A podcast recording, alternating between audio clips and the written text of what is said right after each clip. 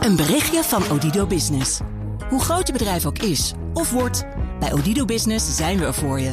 Met unlimited data en bellen en met supersnel en stabiel zakelijk internet. Ook via glasvezel. Ontdek wat er allemaal kan op odido.nl/slash business. Het kan ook zo.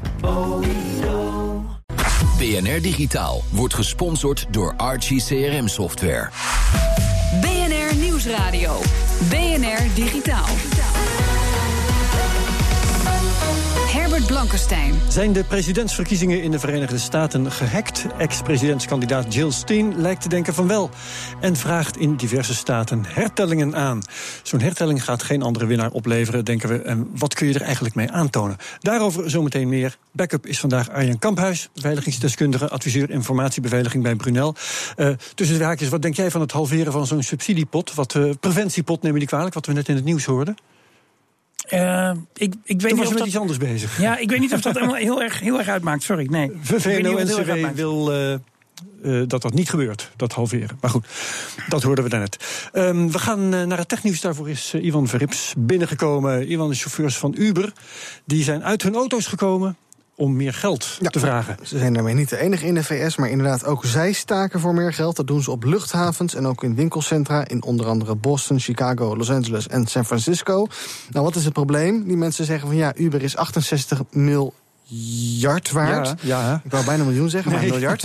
Maar ziet chauffeurs als ZZP'ers en dus mogen die mensen alles zelf betalen. Ziekte, brandstof, onderhoud enzovoorts. Ja. En ja, dat is als je zoveel geld in kas hebt, misschien niet helemaal ethisch vinden die mensen zelf. Ehm, zij eh, zijn daarom aangesloten bij de Fight for the 15 dollar campaign. Daarmee zeggen ze, we willen minimaal 15 dollar per uur verdienen. Ehm, Zijn we hier getuigen van de geboorte van een vakbond? nou, dat is ook iets waar ze voor willen strijden. Dat dat Ja. mag. Maar ik zou denken, je kan jezelf toch op zich verenigen. Maar ja, dan moet je elkaar natuurlijk wel kennen en ook de mogelijkheden daarvoor krijgen. Die, ze- die biedt Uber niet echt. Ehm, en die eh, 15 dollar campagne heeft eerder wel gewerkt. Bijvoorbeeld bij Facebook. Het is een beetje onduidelijk wat Uber-chauffeurs verdienen. Maar de schattingen. Nou, die... geen 15 dollar. Nee, precies. circuleren wel wat eh, berekeningen Ja, online. 13 of nog minder zelfs. Zes, nou ja, ja. 6. Nou ja, goed. Eh, dus eh, ja, kijken of dat zin heeft en of Uber daarvoor buigt. Maar... Ja. Eh, hackers hebben een mogelijk achterdeurtje dichtgedaan in de hardware van Intel. Ja, en daarvoor kijk ik gelijk even naar Arjen, want het wordt nu ook inhoudelijk technisch. Eh, chipsets, eh, chipsets van Intel die hebben een eigen processor. Die kunnen diep in je systeem, bij netwerk, eh, be- beheer, eh, je besturingssysteem, in je geheugen.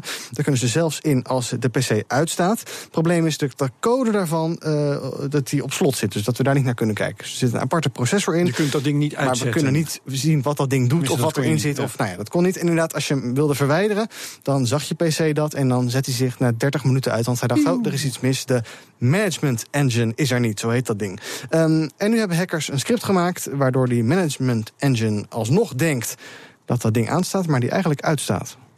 Toch, Arjen? Ja, dat is, het is, was echt een heel eh, leuk bericht. Ik zag het gisteravond, eh, jij mailde de link door. Het is echt een heel goed bericht dat we nu met, met eh, Intel chipsets na 2009... dat we die dus ook echt eh, eh, kunnen beveiligen als we de, als we de BIOS-software vervangen. Want jij beschouwde dat als een Het, is, ja, we, we, we weten uit de praktijk dat dat een van de kanalen is waardoor geavanceerde aanvallers als geheime diensten binnenkomen. Zelfs als je verder de, BV, eh, de PC extreem beveiligd hebt. Hè, door, je hebt een veilig operating alles is versleuteld. Maar ja, in de hardware zit een achterdeur en die kan je dus niet verwijderen. dat ding zit op het allerlaagste Die zit op het niveau. allerlaagste niveau Ja. onder je BIOS. En ja, als het daar stuk is, dan, dan helpt alle andere beveiligingsmechanismen niet meer. Dus wat er veel gebruikt wordt, zijn, zijn chipsets pre uit 2009 die dat nog niet hadden. En die laptops kan je dan wel beveiligen. Maar ja, die zijn aan het uitsterven. Mensen die zichzelf echt willen beveiligen, die moeten dat doen met een laptop van voor 2009. Op dit, op dit moment nog wel, maar met, met, deze, met deze nieuwe tools kunnen we misschien ook inderdaad met nieuwere chipsets nu aan de slag. En dat is mooi, want die oude laptops die waren een beetje aan het uitsterven. en oud aan het worden.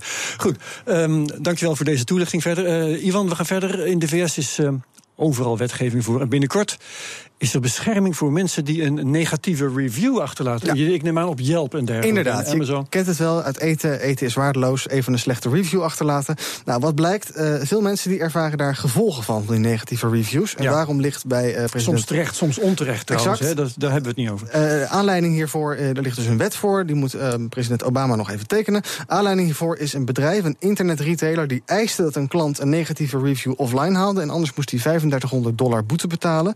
Dan zou je denken van ja, dan haal je hem toch lekker niet offline. Wat, wat doet hij hier? Maar die persoon had dus iets gekocht, is daarmee het akkoord gegaan met de voorwaarden. En zo, dacht het, bedrijf, en zo dacht het bedrijf dat je er dan aan vastzit. Nou, er zijn meer voor, voor, voorbeelden. Een afslankbedrijf dreigde om een klant voor de rechter te slepen als de slechte review niet verwijderd werd. En een juwelier uit Boston heeft dat ook daadwerkelijk gedaan. Uiteindelijk heeft tot nu toe de klant altijd gewonnen, maar soms wel na een jarenlange strijd. En nu komt er dus die wet die ervoor zorgt dat bedrijven geen eisen meer mogen opnemen in de voorwaarden als het gaat om reviews. Komt nog wel een rechtszaak over, zo nu dan, denk ik. Dankjewel, Ivan Verrips. BNR Nieuwsradio. BNR Digitaal. Amerikaanse politica Jill Stein heeft in Wisconsin en Pennsylvania hertellingen aangevraagd en gaat dat doen in Michigan. Wat houdt een hertelling in en wat kun je ermee bereiken? Ga ik over praten met backup Arjan Kamphuis natuurlijk. Die zit hier, uh, heeft zich eerder intensief met stemcomputers bezig gehouden. En met Reinoud van Wachtendonk, BNR's Amerika-correspondent. Reinoud, uh, hallo. Herbert.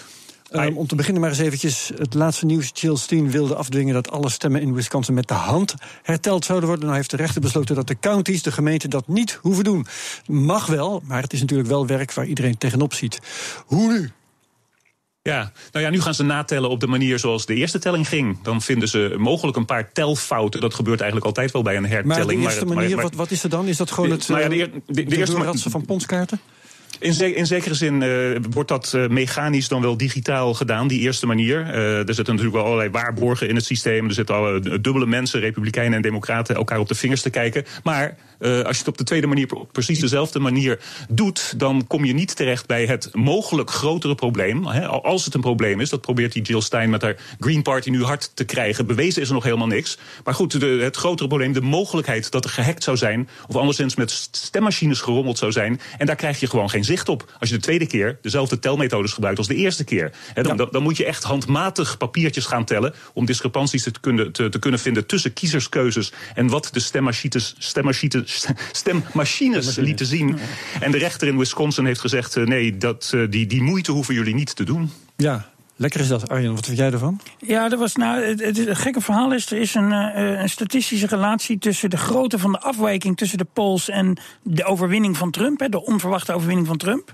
En of er papieren of non-paper trail stemprocedures werden gebruikt... in onder andere de staat Wisconsin en ook in andere staten trouwens. Uh, dus dat wat was nou ja, potentieel verdacht. Maar het probleem ja. is inderdaad omdat een groot deel van het proces... is dus elektronisch en met name met, met echt stemcomputers die echt volledig elektronisch zijn, is er geen papertrail. Dus ja, je kan wel roepen hertelling, maar er is helemaal geen hertelling, zeg ja, maar. Ja. En zelfs daar waar er dus misschien wel ergens een stuk papier in zit, maar in een volgende stuk in de keten of in een voorlopende stuk, hè, bijvoorbeeld in de databases van welke mensen mogen er überhaupt stemmen en krijgen dan een uitnodiging, zeg maar. Als daarmee gerommeld is, dat ga je hier met dit soort hertellingen nee. niet oplossen. Um, Reinhard, nee. ik uh, las iets want, want over de, de aanleiding voor die hertellingen. Ik las ook iets ja. over uh, dorpen in Wisconsin waar de opkomst ruim boven de 100% was. Wat weet jij van de, de echte ja. gegevens die hier aanleiding voor zijn? Ja, ik moet je eerlijk zeggen, dat, dat soort verhalen, daar heb ik. Uh, als, al, ik heb een, misschien een naïef en kinderlijk vertrouwen in uh, de, de grote en objectieve media in de Verenigde Staten.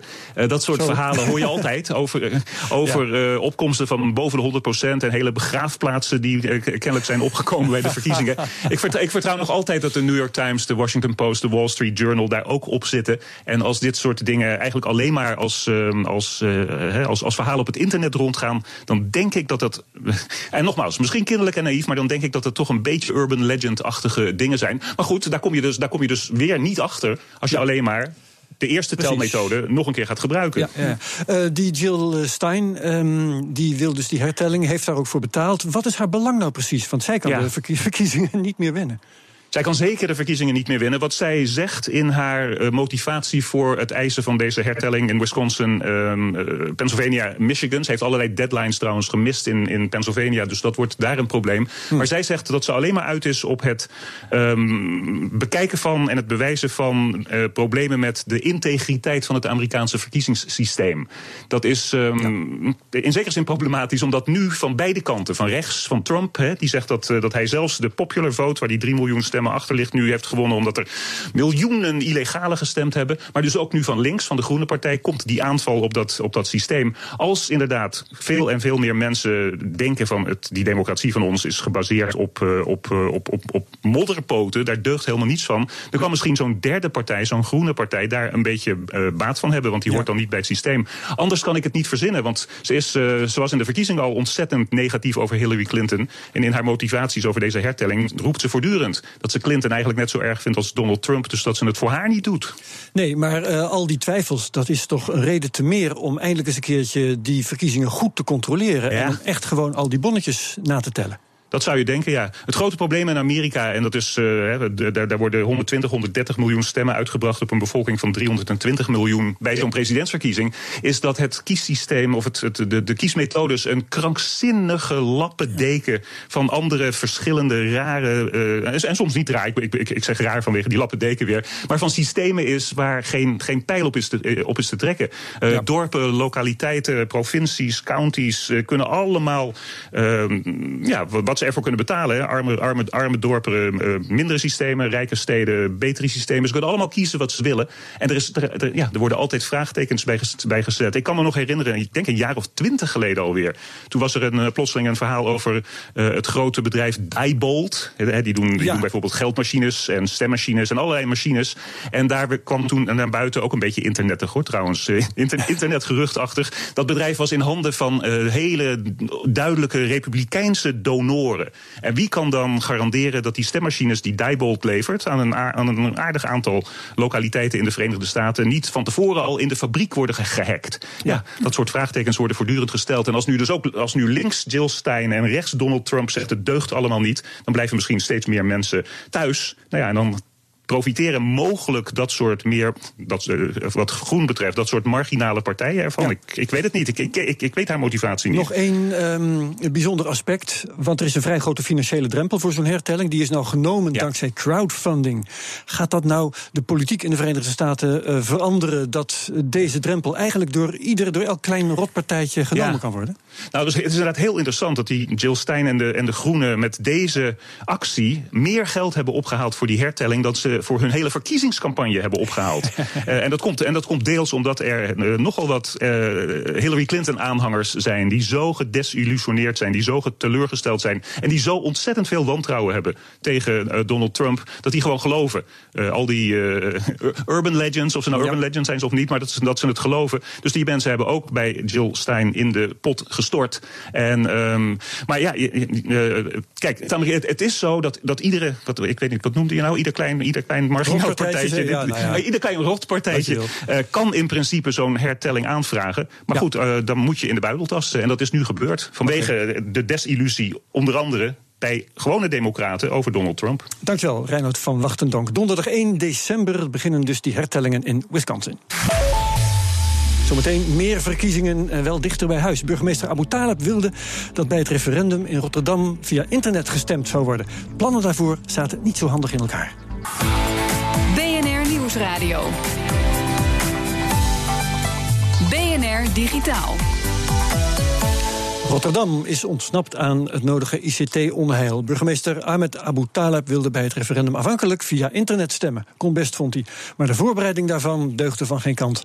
Blijkt uit documenten die IT-journalist Brenno de Winter heeft opgevraagd met de wet openbaarheid van bestuur. Dag Brenno. Goedemiddag. De gemeenteraad heeft het digitaal stemmen met DigiD uiteindelijk weggestemd.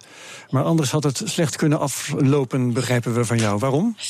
Ja, inderdaad. Ze hebben het weggestemd met uh, de gedachte van... ja, de burgemeester wist niet eens hoeveel burgers een DigiD hebben. Dus ja, wie stemt er dan wel en wie stemt er dan niet?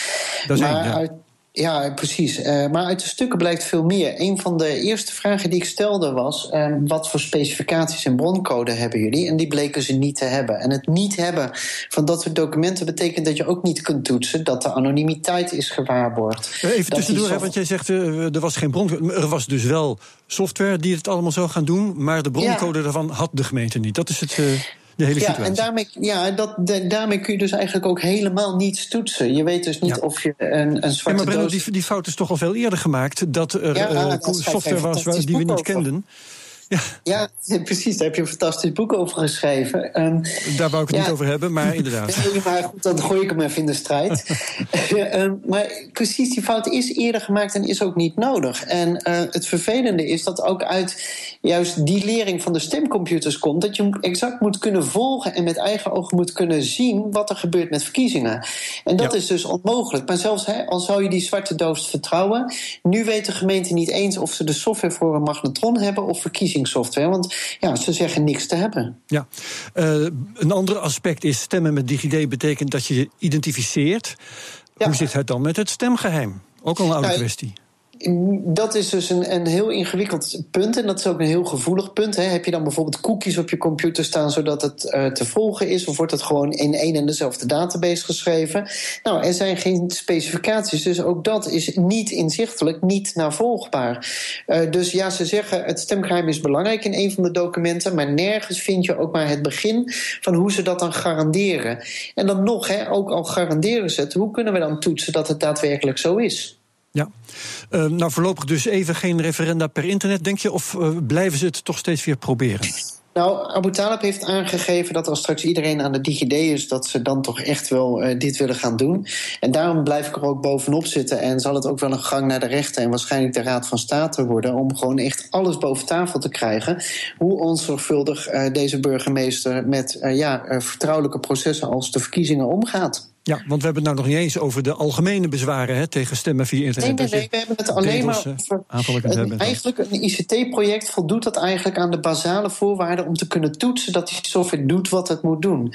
En uh, worden de kosten ook in de klauw gehouden. Zelfs dat soort basale zaken zijn niet ge, uh, geregeld. Er zijn geen testrapporten van de leverancier gevonden die uh, de kwaliteit waarborgen. Dus ja, het is nogal slordig om het heel lief te zeggen. Ja. Om als Amsterdammer niet te hard te zijn voor Rotterdammers. Oké, okay, jij blijft het in de gaten houden, wij blijven jou in de gaten houden. Dankjewel, Brenno de Winter. Tot de volgende keer. BNR Nieuwsradio. BNR Digitaal. Microsoft en Linux waren ooit als water en vuur. Begin deze eeuw noemde Microsoft-CEO Steve Ballmer Linux nog een kankergezwel. En bij een andere gelegenheid vond hij het gelijkstaan aan communisme. En inmiddels staan de verhoudingen op hun kop, want Microsoft is betaald lid geworden van de Linux Foundation. Welke gevolgen heeft dat voor de open source wereld? Daarover ga ik praten met Jeroen Baten, met zijn bedrijf i2RS. Spreek ik dat goed uit? Ja, ik gebruik altijd de Nederlandse naam gewoon i2RS. i2RS, maar ook doet hij veel met open source. Ja. Hij is ook auteur van het boek Open ICT voor Managers. Nu het toch over boeken hebben. Ja. Microsoft is dus om, steunt nu Linux. Wat betekent het precies als je lid bent van die Linux Foundation? Um, ja, eigenlijk draag je bij aan de, um, de structurele ontwikkeling van, van, van Linux.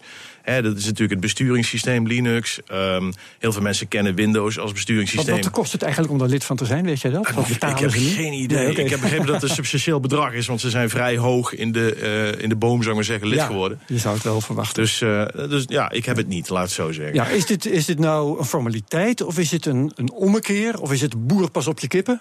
Als de vos de passie preekt? Het, het, alles. All of the above. Okay. Um, het is aan de ene kant. Um, de, heb ik zoiets van de, de, more the merrier. Weet je, de, de, de Linux, de open source wereld is, is een wereld waarin heel veel wordt samengewerkt. Waar mensen, he, eye on the ball, van wat is het doel, waar werken we naartoe. En, is Microsoft um, oprecht, denk jij dat? Ja. Ja? Ja. Waarom denk je dat? Uh, en dat is best wel apart dat ik dat zeg, want we hebben regelmatig tegenover elkaar gestaan in het verleden. Mm -hmm. um, ik zie dat ze bepaalde stappen zetten en ze zetten wel de goede stappen. Noem eens wat. Um, ze maken bepaalde. Uh, uh, van uh, bepaalde producten van hun bepaalde broncode maken ze openbaar.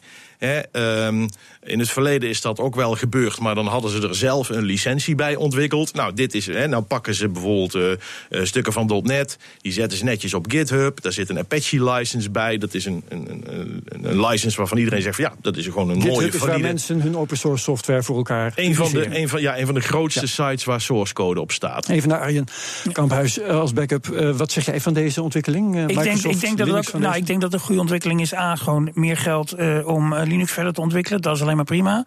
Uh, hopelijk uh, gaat Microsoft inderdaad ook zorgen dat veel van hun spullen, waar allerlei organisaties in de wereld van afhankelijk zijn, dat die beter gaan draaien op Linux. Of dat andere open source componenten daar beter mee kunnen praten. Zodat er gewoon veel meer keuzevrijheid op staat. Je kan nu ook al uh, complete .NET applicaties die je al hebt, bijvoorbeeld als bedrijf, wat misschien een soort legacy al is geworden de laatste jaren, kan je nu dus op allerlei platformen gaan draaien. Dus dat zijn ook op Linux. Ook op Linux. Dus Ja. ik denk dat het Ja. allemaal hele goede ontwikkelingen zijn. Maar ik denk inderdaad dat we ook wel even een oogje in het zeil moeten houden vanwege de geschiedenis. Ja. Maar op zich denk ik is het goed. En ik denk dat het ook goed is omdat het een, waar dat nog nodig was, op misschien een paar plekjes, dat het eh, Linux en, en open source in zijn algemeenheid, dat het verder legitimeert. En dat, dat er nu letterlijk ongeveer geen enkele IT-partij meer is in de wereld die dit niet heel serieus neemt. De IBM heeft dit 15 jaar geleden al gedaan. In de partijen als Google en Amazon die draaien eigenlijk alleen maar op dit soort spullen. En Microsoft was een van de beetje ja, van de laatste der Mohikanen die maar bleef zeggen van nee, ons ding is beter. En nu is het eigenlijk gewoon een beetje daarmee is het pleit echt nu gewoon beslecht. Ja. It's done. Ja, ja. Ja. Eh, Jeroen Baten, jij bent een, eh, van oudsher een eh, voorstander, eh, een propagandist mag ik wel zeggen, van open source. Wat vind jij nou de belangrijkste reden om te kiezen voor open source? Oh jee, Eh, ja, dat is heel erg afhankelijk van de omstandigheden. Ja. Ehm, eh, open source geeft je een bepaalde vrijheid. eh, die je met closed source niet hebt. Eh, de, de meest basale vrijheid is. Eh, je kunt het bestuderen zoveel je wil, je kunt het aanpassen. En, en- maar het draait ook de relatie met je leverancier om. En, eh, Leg uit. Ja, precies, dat, dat moet ik even uitleggen. Ehm, pak je een willekeurig closed source product, hè, eh, een Exact, een Windows, eh baansoftware, SAP, whatever. Dan, ehm, als daar een bug in zit, en er zitten altijd bugs in software, ehm, dan kun je alleen maar terug naar jouw leverancier, want die heeft die broncode. Op het moment dat je met open source software werkt, draai je dat helemaal om. En zeg je van oké, weet je, ik heb hier die broncode, ik heb hier Linux, of ik heb hier FreeBSD, of ik heb hier LibreOffice, of ik heb hè, eh, whatever. Firefox. Ja. Firefox. Ehm, en eh, dan ga ik eens kijken van ja, ik wil er iets in gefixt hebben. Ik kan teruggaan naar de organisatie waar het vandaan komt. Ik kan ook zeggen van nou, ik heb een vriend en die vindt programmeren leuk. Joh, help eens om dit te repareren. Ik kan iemand inhuren, eh, volledig vrij naar keuze. Eh, dus eh, om, om dat te gaan repareren. Dus het is eigenlijk vergelijkbaar als met, met, met een auto. Als jij een auto koopt, dan, dan, kies je een willekeurig model, een, leverancier. En daarna dat onderhoud, ja, dan kun je naar de originele garage gaan. Maar je kunt ook zeggen van nou weet je, ik vind het zelf leuk om die auto te sleutelen. Of ik ken op de hoek iemand die het leuk vindt, of een andere garage. Daar heb je de volledige vrijheid in. Nog even Arjen, heel kort. Wat is voor jou een belangrijk argument voor open source? Eh, ja, free as in freedom. Ik denk naarmate zeg maar, onze samenleving draait op software, is het belangrijk dat we inderdaad onder de motorkap kunnen kijken, zoals Ja. Jeroen net al, eh, net al zei. En ik denk dat het inderdaad belangrijk is dat we ja, decentrale controle hebben over dit soort, over dit soort systemen. Oké, nu dus ook met, met de samenwerking van Microsoft. Dankjewel eh Arjen Kampers als back- backup. Dankjewel Jeroen Baten van I2RS. Ja, dank Tot zover BNR Digitaal voor dit moment. Uitzending terugluisteren kan via de BNR-app en via bnr.nl slash digitaal. Graag tot volgende week. BNR Digitaal wordt gesponsord door Archie CRM Software. Een berichtje van Odido Business. Hoe groot je bedrijf ook is of wordt, bij Odido Business zijn we er voor je. Met unlimited data en bellen en met supersnel en stabiel zakelijk internet. Ook via glasvezel. Ontdek wat er allemaal kan op odido.nl/slash business. Het kan ook zo.